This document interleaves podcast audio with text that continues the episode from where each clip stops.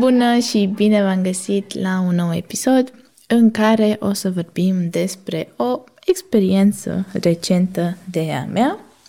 Recent am avut onoarea să cunosc pe cineva care urma să dea examenul pentru cetățenia română.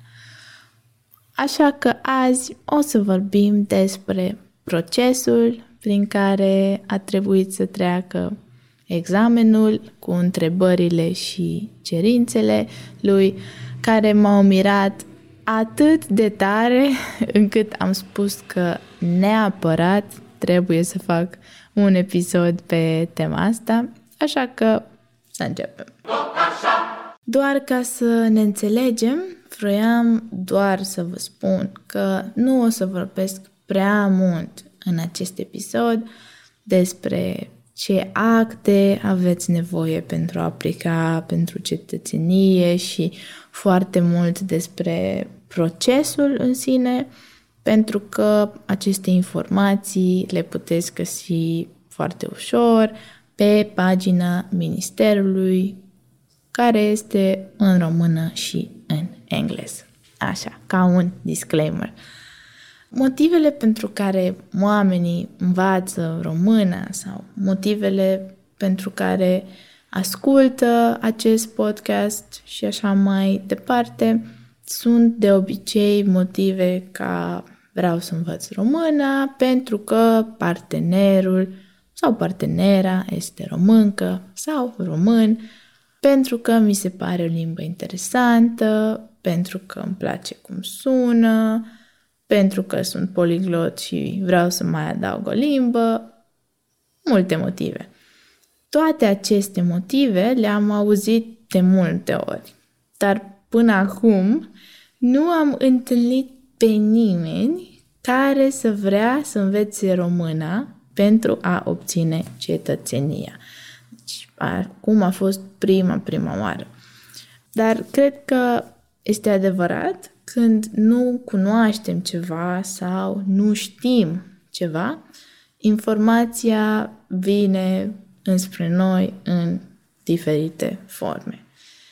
Prin intermediul Patreonului am cunoscut pe cineva, nu vreau să dau nume, dar persoana știe că este vorba de el, cineva care se pregătea de examenul pentru cetățenia română și care s-a abonat la podcast. Să fiu sinceră, nu știam care sunt cerințele complete pentru a obține cetățenia, dar chiar nu mă așteptam la așa ceva. Să începem cu primele cerințe foarte importante, dar ușoare pentru a deveni cetățean român. Trebuie să ai minim 18 ani, să cunoști limba română și să nu ai condamnări pe numele tău în țara de unde provii sau în țara de unde ești. Până aici e simplu. Devine complicat atunci când trebuie să dovedești că ești familiar cu istoria României, cultura României, dar și cu Constituția României. Pentru început, trebuie să știi primele două strofe din imnul național, care, dacă nu știați, se numește Deșteaptă-te române.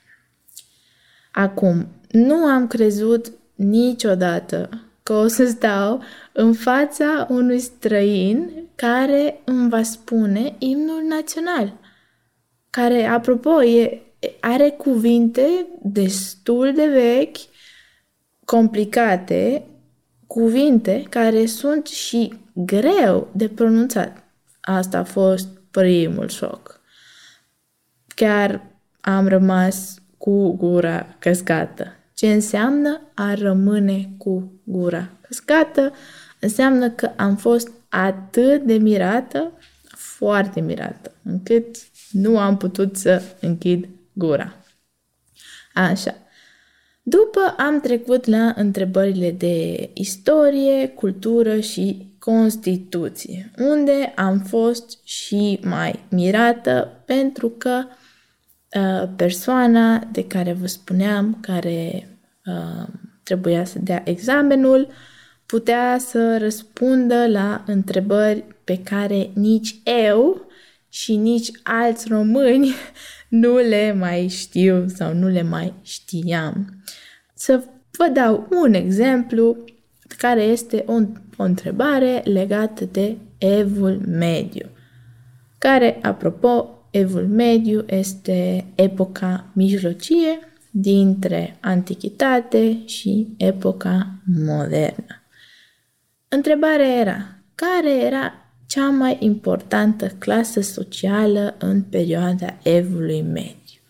Vă dați seama, eu eram acolo, citeam întrebarea și el îmi răspundea, iar în, în interiorul meu mă gândeam, vai, eu nici eu nu mai știu care erau clasele sociale din evul mediu. Dacă știți răspunsul, foarte bine, dar uh, ca să vă dau și uh, răspunsul, este că încă din evul mediu, cea mai importantă clasă socială a fost reprezentată de țărănime, care era împărțită în două categorii. Țărani liberi, care puteau deține pământ și aveau anumite libertăți. Libertăți în acest context se referă la drepturi. Da? Și țărani dependenți, care mai erau numiți și iobagi, nu trebuie să rețineți acum, iobagi în Transilvania sau români în țara românească. Desigur că știam acest detaliu și desigur că l-am învățat la școală, dar nu e ca și cum noi românii ne așezăm la masă uh, când ne vedem și spunem, măi, dar cum era clasa socială în evul mediu? Desigur, acestea sunt întrebări de cunoștință generală pe care nu, nu, ne, nu ne întâlnim cu aceste întrebări prea des. Așa. Desigur că este și o întrebare interesantă și reprezintă o parte a istoriei României pe care dacă îți dorești să o știi pentru că ești curios, super bine, felicitări, dar în general mi se pare o întrebare destul de grea pentru un străin și o întrebare pe care nu, nu o vei folosi nici în fiecare zi, clar, nu o dată pe lună, nu, poate o dată pe an. Dar da.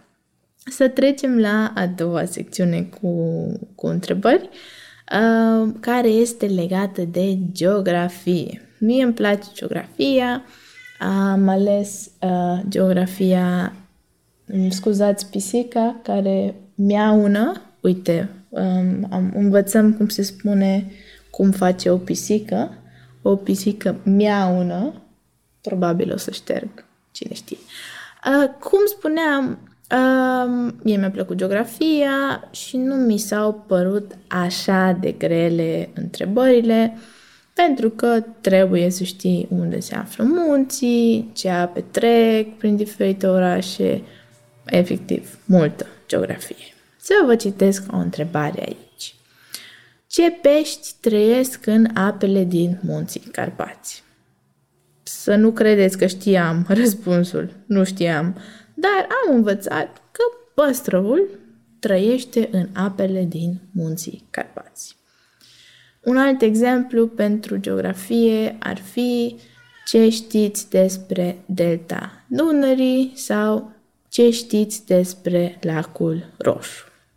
Ei bine, cu puțină rușine am dat și eu un search pe Google despre lacul Roșu, pentru că nu am mai auzit despre el din clasa a 8 poate, și am aflat și eu mai multe.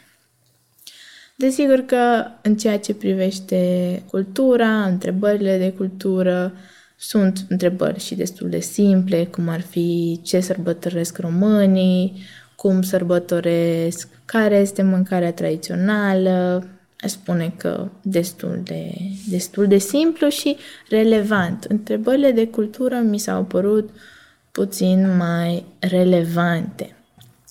Așa că să zicem că dacă sunteți interesați de puțină istorie, puțină geografie, cultură, pentru că dacă trăiți în România, învățați cultura fără să vreți, dar ce mi s-a părut mie mai greu este partea cu întrebările din Constituție. Dacă trec la istorie și geografie, la partea de politică și drept, sigur, pic, nu trec examenul. Întrebări ca ce știți despre dreptul la apărare? Abar, nu am. Ce drepturi au minoritățile naționale? Desigur că eu nu am mai trăit în România de șase ani aproape și cum nu trăiesc în țară, probabil nu aș avea nevoie să știu răspunsul la aceste întrebări, dar desigur că sunt relevante, dar și greu de explicat, greu de înțeles, aș spune. Cam astea au fost uh, întrebările la care eu am rămas efectiv uh, șocată.